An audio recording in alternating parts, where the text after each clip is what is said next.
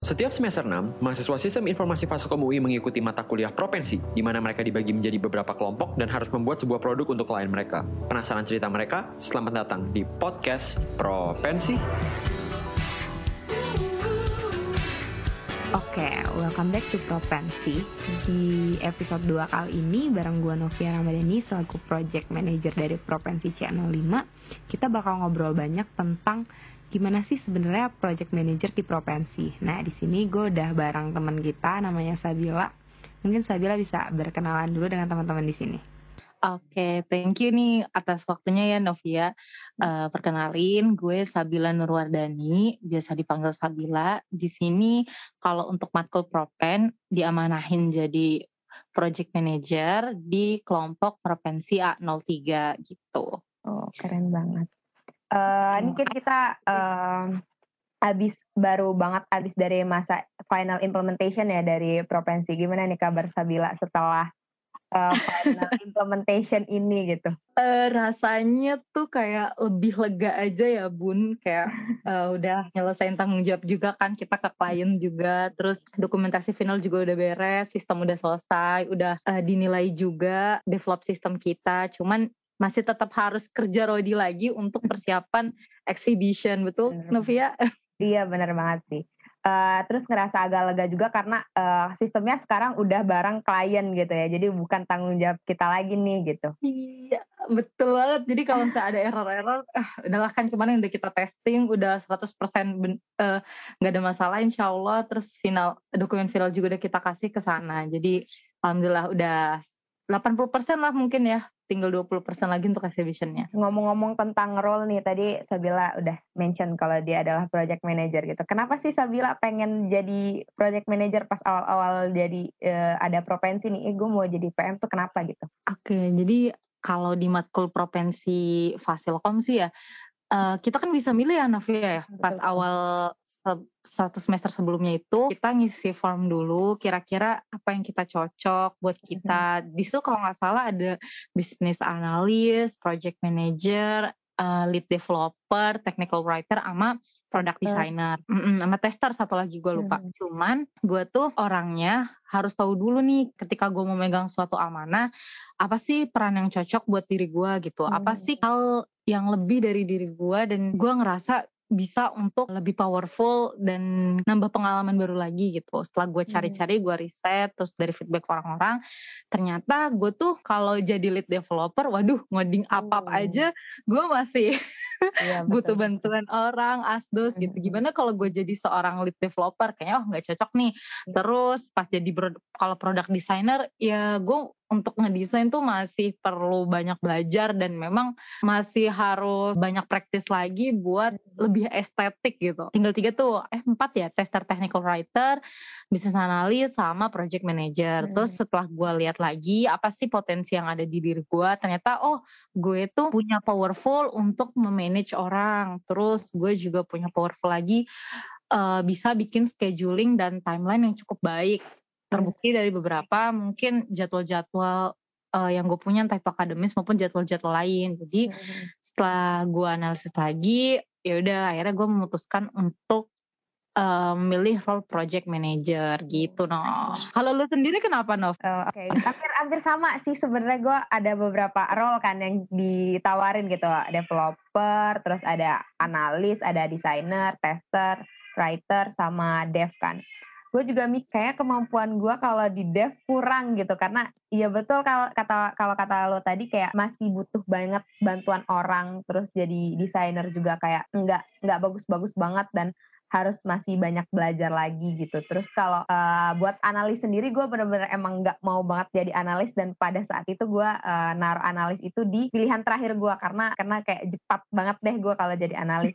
uh, bener kayak kata lu tadi uh, gue nge, uh, ngelihat dari sekitar dan nanya-nanya orang-orang lain juga kayak kayaknya emang cocok gitu uh, bisa manage orang, manage uh, yang lain-lain, bikin timeline gitu dan menurut gue lumayan terstruktur juga gitu. Jadi gue mutusin untuk jadi project manager gitu. Kira-kira uh, hampir sama lah ya uh, alasan kita berdua ya. gitu. Ya sama sama sama. Oke tadi uh, Sabila sempat mention mention nih tentang uh, manage terus tentang timeline timeline gitu. Nah uh, di provinsi kan ini orangnya kan beda-beda dan juga uh, dipilihin gitu ya uh, kelompoknya. Mungkin gimana sih cara Sabi manage orang-orang ini supaya tetap bisa berada di timeline dan di jalur provinsi yang udah dibikin sama Sabila gitu. Oke, jadi yang pertama itu kalau nggak salah time di bulan Januari itu udah pengumuman ya kelompoknya mm -hmm. siapa aja, terus role-nya apa aja, dan dosennya siapa aja gitu. Nah, yang pertama sebagai project manager tuh yang lo lakuin adalah buat grup dulu nih. Ya, buat buat grup, buat meet mereka. Terus kalau gue sih, karena kita sebagai project manager selain mengelola timeline, scheduling, terus uh, manage people-nya, nah perlu di-highlight nih pas manage people, kita tuh harus tahu juga karakteristik dari anggota provinsi kita tuh gimana gitu dari hmm. setiap orangnya. Jadi lo perlu riset. Kalau gue sih kemarin gue riset dulu kayak eh kira-kira si A itu orangnya gimana ya, si B gimana, si C gimana, terus uh, kira-kira dia tuh kesibukannya apa buat pas nanti provinsi semester 6 kemarin gitu. Hmm. Nah, biasanya risetnya itu lu bisa nanya nih ke temen peer grupan lu gitu siapa tahu dia ada yang bisa peer sama mereka juga atau pernah sekelompok sama mereka kan terus lu nanyanya mungkin yang lu cari tahu uh, selain apa aja sih uh, peluang yang dimiliki oleh si anggota itu lu juga harus tahu kira-kira uh, weakness dari dia tuh apa gitu. Hmm. Nah itu tuh lo harus tahu itu dan ngehandle itu juga. Uh, ada salah satu pas lo riset, yang satu jago ngoding, yang satu uh, kurang begitu buat ngodingnya. Nah berarti hmm. lo harus mikir, udah ketika lo udah dapat poin itu si C nggak bisa ngoding gitu, kurang begitu jago. Nah lo harus tahu nih kira-kira, oh nanti berarti kalau dia setim sama gua, kita hmm. harus benar-benar gue harus ngehandle dia nih dapat use case-nya kan gak boleh terlalu yang susah gitu oh, atau yang terlalu ya kan pokoknya ya harus manage itulah setelah kita itu sebagai PM tuh kita harus buru-buru initiating duluan gitu loh kalau gue kemarin sih pas dibagi kelompok terus ngobrol di grup Nah, gue langsung buru-buru tuh minggu itu meet pertama kali buat kenalan sama mereka gitu. Setelah meet kenalan mereka oh ngobrol-ngobrol. Eh kita ada yang mau tukeran gak role-nya atau gimana? Atau misalkan ada yang milihnya role-nya bisnis eh bisnis analis ya. Terus ternyata si C bisnis analis juga gitu. Jadi kita harus nyesuaiin juga kan. Kadang kan suka ada yang double role gitu. Iya, betul. jadi harus disesuaikan juga. Berikutnya lu juga harus mantau nih dari uh, karakteristik mereka ketika melakukan meet online ini karena kan kita full online kan betul. terus Uh, kalau gue kemarin sih gue minta data mereka, data dia, emailnya dia, email UI sama email yang bisa dia pegang yang Gmail biasa, terus nomor handphonenya juga dan satu lagi yang paling penting kemarin tuh gue ngehandle uh, nomor kontak orang tuanya. Oh. Jadi misal kita harus prepare ya, misalkan dia seandainya dia tiba-tiba demot, hilang atau gimana, ya kita punya nomor save orang tuanya dia gitu buat komunikasiin. Kalau itu buat jalan terakhir, kalau misalnya memang mereka udah susah banget nih buat dihubungin gitu. Hmm. Kalau gue kemarin, hmm. kalau misalnya lu sebagai PM yang sultan pengen bagi-bagi, lu bisa nih minta alamatnya, jadi kan bisa langsung kirim kalau online gitu. Hmm, nah gitu. Terus abis itu mungkin pas initiating tuh lu harus banyakin ini sih bonding kayak cerita, ngobrol, terus deep talk juga, terus kira-kira kesulitan mereka apa, lu juga harus cari tahu juga kan. Nah setelah itu lu sebagai PM kalau kemarin sih gue buru-buru langsung cari klien gitu cari klien terus sistem kita sesuaiin juga kalau misalnya kita mau build sistem tersebut sistem internal di suatu perusahaan tersebut tuh tim kita anggotanya itu menyanggupi atau enggak gitu jadi harus segera nyari klien juga iya, biar banyak pilihan kan kliennya ya Nov ya. Iya, Terus kalau sebagai project manager lu juga ya memang keputusan ada di lo, tapi keputusan itu kan eh, tanggung jawab bersama ya. Nah, makanya lo harus dirundingin juga sama teman-teman lo ketika ingin memutuskan suatu klien gitu. Lu diskusin juga sama teman-teman kelompok lu juga. Setelah itu sebagai PM juga kita harus komunikatif juga uh, ke apa ke kliennya sama ke kelompok kita. Jadi kita sebagai penjembatan lah uh, hmm. antara klien sama kelompok kita. Sama paling ini sih jangan terlalu dipush banget kelompok uh, si anggotanya. Kita kenalin nikmatin fase dari provinsi ini dari initiating, planning, analisis, design sama implementation. Nikmatin aja sebagai PM dan selama bulan lima bulan sampai enam bulan tersebut jadilah lo buat saling mengenal nih media saling Hmm. mengenal satu sama lain gitu. Betul betul. Itu sih kalau gue. Gue setuju, gue setuju sama yang lo bilang tadi. Lo tadi sempat mention-mention tentang komunikasi dan jembatan eh, untuk klien ya. Lo komunikasi bareng kliennya gimana tuh? Apakah saat ada Oke. satu grup bareng teman-teman lo terus ada kliennya atau Hmm. cuman lu doang yang komunikasi sama kliennya atau gimana? Mungkin setiap kelompok provinsi beda-beda ya kayak Hmm. mungkin ada yang bikin grup lain atau grup WA atau melalui email. Kalau gue sih kemarin dengan kliennya itu gue gue sendiri yang ngekontak dia. Jadi gue satu-satunya orang yang ngehubungin klien sama kelompok gue gitu. Terus waktu itu PIC klien gue tuh head of product dari Mhm. suatu startup dan itu dia sibuk banget makanya ada PIC cadangannya dari Oh. orang finance-nya waktu pas tahap planning sama analisis tuh jadi gue lebih banyak kontak sama yang PIC cadangan itu cuman karena dia tuh ada problem juga nih waktu itu gue Hmm. karena si PIC cadangannya itu mau habis kontrak jadi bakalan diambil alih dari tahap desain selanjutnya tuh sama PIC cadangan yang baru Hmm. gitu. Nah di situ tuh agak maksudnya agak riskan banget ya tahap Hmm, analisis tuh betul, kayak pondasinya banget kan. Iya betul. Nah waktu itu tuh gue sempat mau ada scope creep Oh. pas di tahap desain. Nah akhirnya, nah itulah pentingnya PM ya. Makanya kalau kita setiap meet sama klien butuhnya ada output dokumen, terus ataupun bukti rekaman juga. Jadi kalau misalkan nanti seandainya mereka di tahap berikutnya ingin menambah scope creep, kita balik lagi refer ke requirement sistem awalnya gitu. Tapi alhamdulillah sih itu bisa diatasin dan udah nemuin win-win solutionnya waktu scope creep gue itu. Terus sebagai ke klien juga, kalau gue di tahap planning awal itu gue termasuk cepat sih ketemu klien jadi langsung dapat gue langsung bikin scheduling juga lang sebagai PM lu harus tahu kira-kira tanggal tang di di BRP provinsi tuh deadline tanggal tuh lu harus netapin lu harus set terus lu juga harus punya perkiraan. Misalkan gue punya tips dan trik juga sih misalkan tanggal 30 itu deadline pengumpulan. Nah lu harus ngeset sendiri hamin dua sebelumnya lu harus sudah selesai tahap itu gitu jadi gue ngeset itu ke teman-teman gue uh, ke kelompok gue juga misalkan tanggal 30 oh teman-teman kita tanggal 28 harus udah kelar gitu. Dan itu buat memacu mereka juga sih kayak biar oh ya kita cepet selesai. Makanya mungkin di setiap fase gue nggak ketika teman-teman yang lain kelompok lain mungkin tanggal 30 ngejar deadline gue udah lebih tenang cuman lihat-lihat cek-cek revisi lagi gitu. Hmm.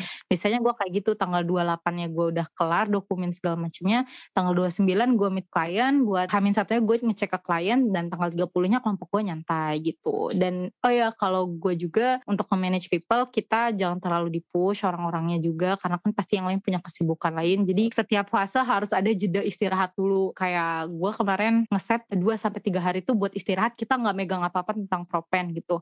Jadi biar biar kita tuh gak oh legaan gitu. Biar mereka buat semangat lagi teman-teman kelompok yang lain juga. Eh, ke klien juga harus jelas ngeset deadline-nya. Biasanya gue tuh dua minggu dua minggu sebelum itu gue udah ngeset ke klien terus gue reminder lagi jadwal-jadwal meet sama klien kapan penilaian kapan. Pokoknya harus lebih disegerakan sih sama klien apalagi kalau misalnya klien lu tuh sibuk, kepala produk dan yang lain-lain gitu. Komunikasi ke klien juga harus jelas.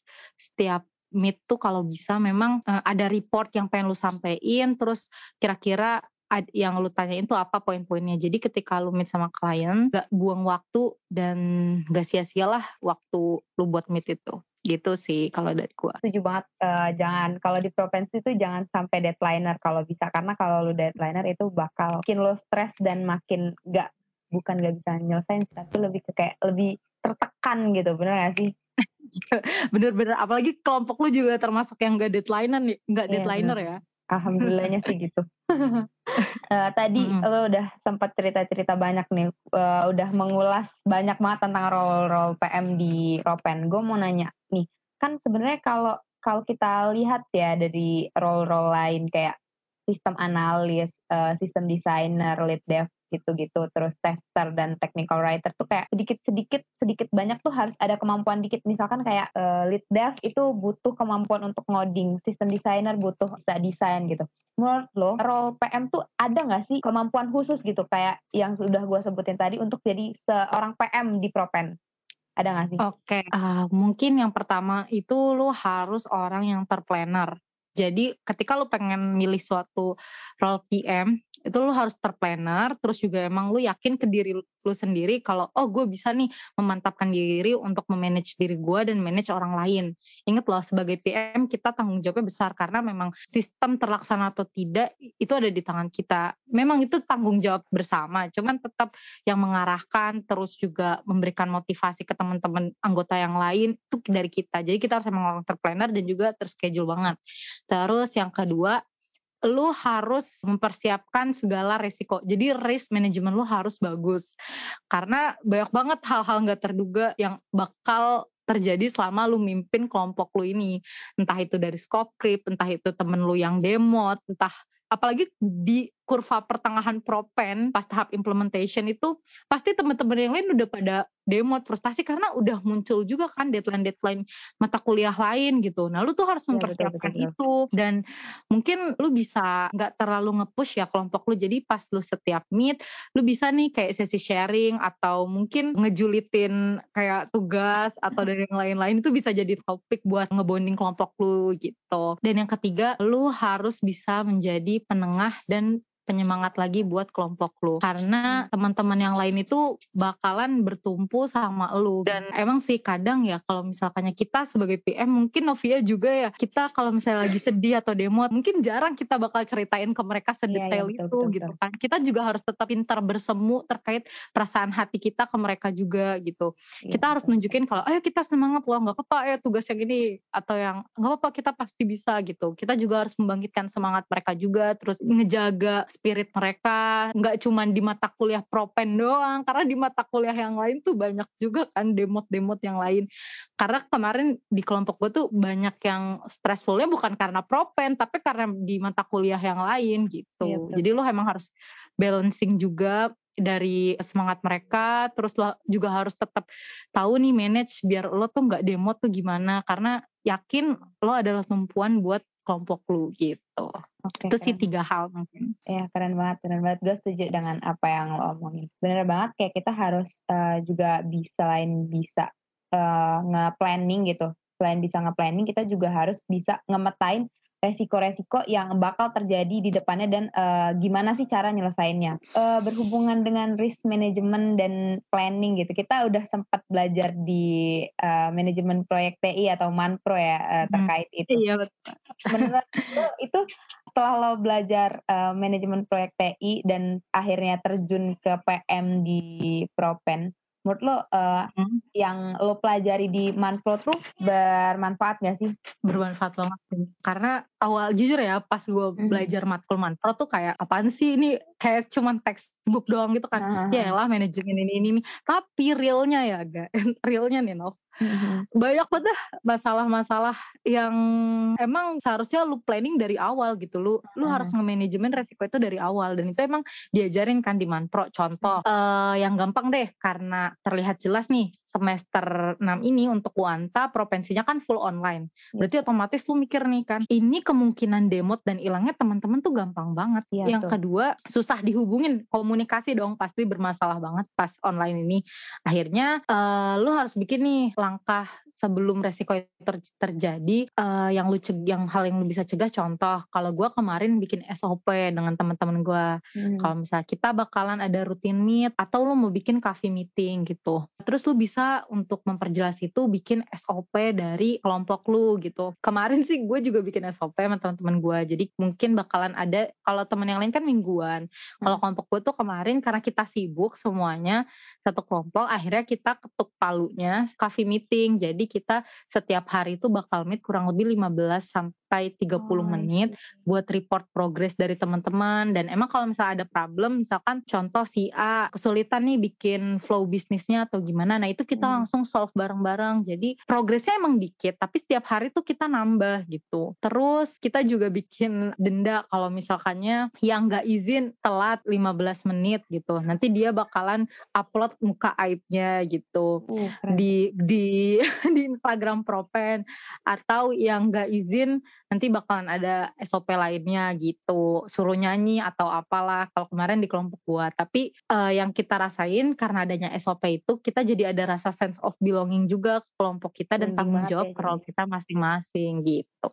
Iya, gue kalau mendengar cerita lo kayaknya uh, bonding banget kelompok lo. Dan gue setuju mungkin uh, gue nggak sempat ngelakuin hal-hal yang kayak bikin mereka bonding gitu. Karena gue juga hampir sama sih sama kelompok lo. Kelompok gue rata-rata uh, magang dan sibuk dengan organisasi gitu. Jadi uh, kemarin pas awal-awalnya jadinya cuman uh, meeting itu weekly. Mungkin tiap kelompok juga beda-beda ya caranya mm-hmm. berkomunikasi gitu. Dan kelompok gue juga ada yang bilang kayak uh, harus meeting dengan efektif gitu. Karena uh, awalnya kita mikir kalau setiap hari kayak yang lu bilang itu takutnya nggak efisien. Nah itu mm. uh, cukup membantu juga sih di kelompok gue dengan weekly meeting itu. Eh, gitu. Gak apa-apa, itu bagus kok. Weekly kan juga salah satu preventif lo kan, biar tetap ketemu dan emang ada progresnya gitu. Mungkin setiap kelompok bakal nerapinnya beda-beda ya sesuai orangnya juga gitu. Betul Gue sempat stalking lu dikit nih, uh, dan lu kalau nggak salah pernah jadi project manager juga kapas magang ya. Nah menurut yeah. lo iya. ada beda nggak sih pas lo di magang dan lo di provinsi sebagai project manager itu ada yang beda nggak sih? Hmm, beda banget sih. Karena kalau di magang itu kan lebih profesional ya. Mm-hmm. Terus sebagai waktu itu kemarin gue tim produk juga, itu tanggung jawabnya lebih besar lagi memang. Karena kesalahan lu sedikit aja dari anak maksudnya dari anggota lu, hmm. atasan lu itu bakal tetap nyalahinnya ke lu gitu. Jadi lu bener-bener harus lebih cross check lagi, terus lu harus lebih banyak manage risk lagi gitu kan. Lu harus lebih terschedule lagi dan yang lain-lain. Mungkin dari pengalaman magang gue itu yang gue udah terbiasa untuk planning, terus reporting juga setiap hari dan gue pun nerapin yang hal yang sama ke tim provinsi gue kemarin tuh. Uh, jadi kemarin kan sebelumnya gue di satu persen kan di hmm. product manager satu persen. Uh, banyak hal juga yang gue dapet dari schedulingnya, terus ada cara reportingnya juga, terus bikin timelinenya, terus gue juga belajar komunikasi skill entah itu ke klien ataupun ke atasan gue gitu. Nah itu gue banyak terapin di provinsi. Cuman mungkin yang bedanya karena kita provinsi gue lebih menciptakan lingkungan yang apa ya yang kayak lebih kekeluarganya lebih tinggi aja lah. Kalau misalkannya di magang tuh masih agak kerasa profesionalnya ya, atasan dan bawahan. Tapi kalau di provinsi ini gue nerapin, oh kita sama-sama satu keluarga provinsi A03, tapi kita cuman yang ngebedain ada lead dan tugas masing-masing. Dan setiap lead ini nantinya setiap fase kan akan ada gantian kan yang mimpin. Contoh pas fase analisis, maka yang mimpin bisnis analis atau sistem analisnya gitu tapi gue sebagai PM bakal tetap ngedampingin dia gitu. Jadi gue kayak asistennya lah ibaratnya hmm, gitu. hmm. gitu sih paling yang berbeda itu. Kalau di magang kan emang bener semua hal ya tanggung jawab gue. Kalau di Propen itu ya gue memberikan tanggung jawab ke teman-teman gue untuk memimpin di setiap fasenya gitu. Gue karena cukup uh, ada pengalaman juga di PM kayak kalau di PM ya udah kita uh, manage doang tidak ikut kerja gitu ya. Kalau di iya, Propen yeah, yeah. kita uh, terjun juga ke sana karena emang timnya juga lumayan sedikit gitu. Jadi emang harus bareng-bareng sih. Gue setuju, gue setuju. Yeah, jadi ikutan stres fase ngodingnya juga ya, Iya, yeah, betul banget. Gue setuju. Selama lu jadi PM nih ada struggle struggle yang lu temuin gak sih pas di Propen? Struggle ya, struggle-nya itu ketika, ini sih satu hal ya, mungkin yang kalau untuk masalah scheduling, planning, komunikasi sama klien itu gue alhamdulillah dimudahin hmm. dari klien juga masih muda gitu head of produknya terus juga ngertiin lah ke mahasiswa bebannya gimana terus hmm. Uh, PIC klien gue juga uh, dia tuh ngerti IT gitu jadi mm-hmm. kayak ngasih tahu informasi-informasi tentang IT use case dan yang lain tuh dia memberikan arahannya memang yang jelas gitu cuman struggle di gue tuh uh, ya ini gimana caranya gue untuk tetap membangkitkan semangat teman-teman gue untuk punya semangat yang sama dari tahap initiating awal sampai terakhir implementation.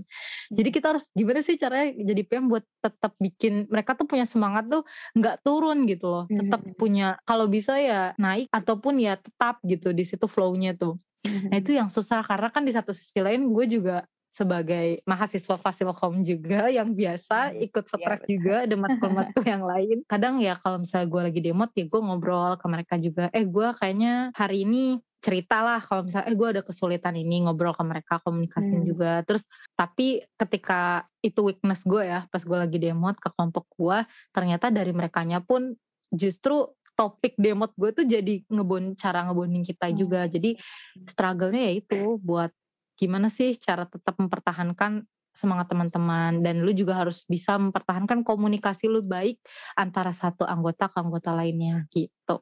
Kalau Novia apa nih struggle-nya nih? Iya sama sih sebenarnya struggle-nya. Gue gue kalau gue tuh kayak komunikasi gue sebenarnya sama orang itu nggak terlalu deep. Jadi untuk kayak lu tadi kalau bisa ada sisi deep talk mungkin cerita-cerita gitu. Nah gue tuh bukan orang yang kayak gitu. Jadi mungkin di situ sih gue kurang uh, ngebonding kelompok gue dengan cerita-cerita yang kayak gitu. Jadinya untuk tahu banget kehidupan mereka tuh cukup sulit gitu. Jadinya nggak uh, terlalu banyak tahu mereka sampai sedetail itu. Tapi sama hampir sama sih kayak Sabila kayak meningkatkan untuk menetapkan mereka tetap di jalan yang benar di timeline yang benar dan di semangat yang benar uh, pada saat fase-fase propen tuh cukup cukup menjadi struggle sih benar-benar belajar banyak banget ya Pro iya Naf ya? Iya benar. Propen gue setuju banyak banget hal-hal yang bukan hanya belajar kelompok biasa atau kerja kelompok biasa tapi di sini benar-benar kayak kita yang nentuin klien kita juga yang berjuang gitu untuk sampai sistemnya bagus gitu. Itu gue gue keren sih. Gue baru ngerasain kayak wah ini ya ternyata propen yang dibilang kating-kating gitu. Bener gak sih? Iya iya iya. Tapi kayaknya lebih seru kalau offline gak sih? Kita iya, bisa iya, ngumpul bareng mereka gitu kan. Iya benar menyinggung tentang offline dan online nih, menurut lo ada gak sih satu hal yang pengen lo lakuin kalau misalkan kita offline gitu? Oke, banyak. Kemarin tuh pernah sempat cerita juga sih sama teman-teman kelompok propen gue juga. Sebenarnya kalau offline tuh kelompok kita seru banget ya. Kayaknya kalau misalnya kita apa namanya di fasilkom sampai malam atau hmm. mungkin hmm. paling seru mungkin pas jalan cari klien, ketemu iya. klien secara langsung, terus juga kita bisa juga sambil cerita-cerita di jalan dan cari pengalaman baru gitu kan. Cuman ya mau bagaimana lagi karena memang pandemi COVID-19 juga harusnya online. Cuman masih disyukurin komunikasi kita, kelompok kita masih tetap terjaga baik. Cuman ada planning mungkin kelompok Novia juga sama ya kalau misalnya nanti offline pengen ketemu bareng, pengen ngobrol bareng dan emang mau cerita lagi nih kayak cerita review balik terkait selama propensi gitu ya. Oh, iya gitu. gue setuju sih. Gue kalau gue tuh pengennya kayak kafe sekre, mungkin kita ngoding bareng gitu atau ngedesain iya, bareng bisa bisa langsung tunjuk-tunjukkan gak sih ini tuh harusnya kayak gini loh gitu, ya kan? Iya iya betul betul betul. Kayak itu seru banget sih kayak itu kayak. Ya, gue tuh sempet dengar cerita dari cutting tuh kayak dia tuh nyari uh, klien sampai uh, harus naik kereta berapa lama sampai buat ke Tanjung Priuk gitu buat nyampe ke Jakarta yeah. Jakarta Pusat gitu-gitu kayak wah itu seru yeah. banget sih mungkin itu lebih bakal bisa lebih ngebondingin kelompok sih menurut gue sama di perjalanan mungkin bisa sambil cerita-cerita itu seru banget. Iya, atau mungkin kayak ngenyambat kali ya, nyambat-nyambat tugas-tugas yang lain atau ngejulit bareng tuh kayak seru banget sambil di jalan. Betul betul gua gua ngebayangin itu tapi sayangnya ya kita harus tetap bersyukur ya uh, iya. komunikasi kita tetap baik gitu sama teman-teman kelompok kita keren. Iya betul alhamdulillah. alhamdulillah. Uh, ini mungkin menjadi pertanyaan penutup kita sebelum uh, berakhir podcast ini gitu. Ada nasihat atau pesan-pesan uh, yang ingin disampaikan gak sih buat anak-anak yang nantinya dengar ini uh, yang akan jadi PM di Propen gitu. Oke, okay, untuk teman-teman semua yang emang nextnya pengen uh, jadi PM di Propen ini, persiapkan diri kalian yakinin diri kalian sendiri, beri keyakinan penuh nih ke diri kamu bahwa kamu bisa megang tanggung jawab untuk memanage diri kamu, memanage teman-teman kamu, dan juga uh, manage uh, sistem yang di requirement sama klien. Terus uh, lebih banyak bonding, lebih banyak dengerin juga masalah dari teman-temannya, karena sebagai PM kamu juga harus ngebalance masalah-masalah dari mereka, entah itu yang di provinsi maupun di mata kuliah lain gitu. Sama kalau memang nanti di pertengahan jalan kamu menghadapi suatu masalah, entah itu dari masalah internal kamu, akademis kamu, atau organisasi, yakinlah diri kamu kalau misalkannya uh, masalah itu hadir buat hmm. menjadikan kamu tuh lebih berproses lebih baik lagi dan menjadi kamu sesosok orang yang baru. Jadi be the best version of you gitu. Uh, sama tetap semangat dan yakin propennya kalau udah kelar kamu bakal mendapatkan keluarga propensi ya mungkin itu sih dari aku Nov keren banget keren keren keren insightful banget sih uh, percakapan kita malam ini keren gue banyak belajar banget sih jujur gue banyak belajar banget dari apa yang Sabila sampaikan pada malam ini uh, mungkin segitu dulu podcast kita malam ini. Terima kasih banget untuk Sabila yang udah hadir menemani Novia hari ini berbicara tentang role PM di provinsi. Thank you, Sab. Thank you, Novia. Dan uh, provinsinya kelompok Novia udah bisa ngundang gue buat jadi salah satu pembicara di podcastnya. Thank you. Semoga Thank insightful you. juga ya. Makasih Novia dan teman-teman. Hmm.